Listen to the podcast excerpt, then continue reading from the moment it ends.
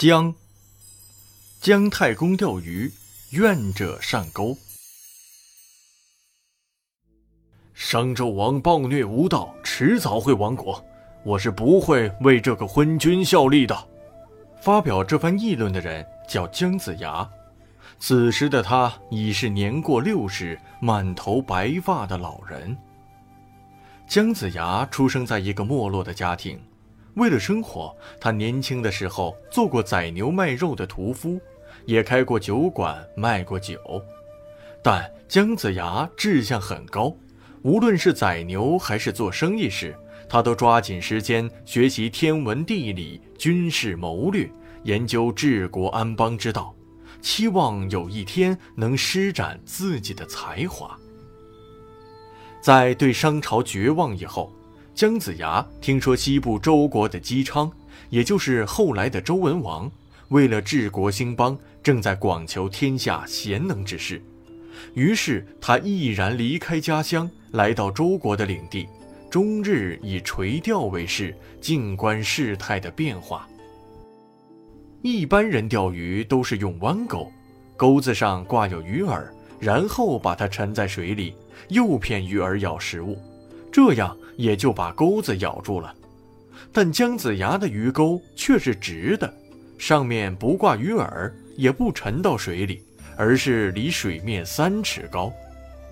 他一边高高举起钓竿，一边自言自语：不想活的鱼儿呀，你们愿意的话就自己上钩吧。路过的人都嘲笑他说：像这样的钓法，100年也钓不到1条鱼啊。姜子牙不屑一顾说：我不是为了钓到鱼，而是为了钓到王与侯。有一天，姬昌路过此地，见到姜子牙奇特的钓鱼方法，觉得此人有些与众不同，便主动与他聊了起来。姬昌见姜子牙学识渊博，通晓历史和时事，便向他请教治国兴邦的良策。姜子牙说：要治国兴邦，必须以贤为本，重视发掘和使用人才。姬昌听后十分高兴，说：我的父亲曾预言，当圣人来周时，周才得以兴盛。您就应该是那位圣人吧，我们盼望您很长时间了。姜子牙见姬昌诚心诚意请自己，便答应为他效力。于是姬昌亲自将姜子牙扶上马车，拜他为太师。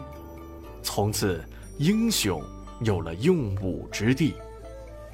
后来姜子牙辅佐姬昌振兴周国，还帮助姬昌的儿子武王姬发灭掉了商朝。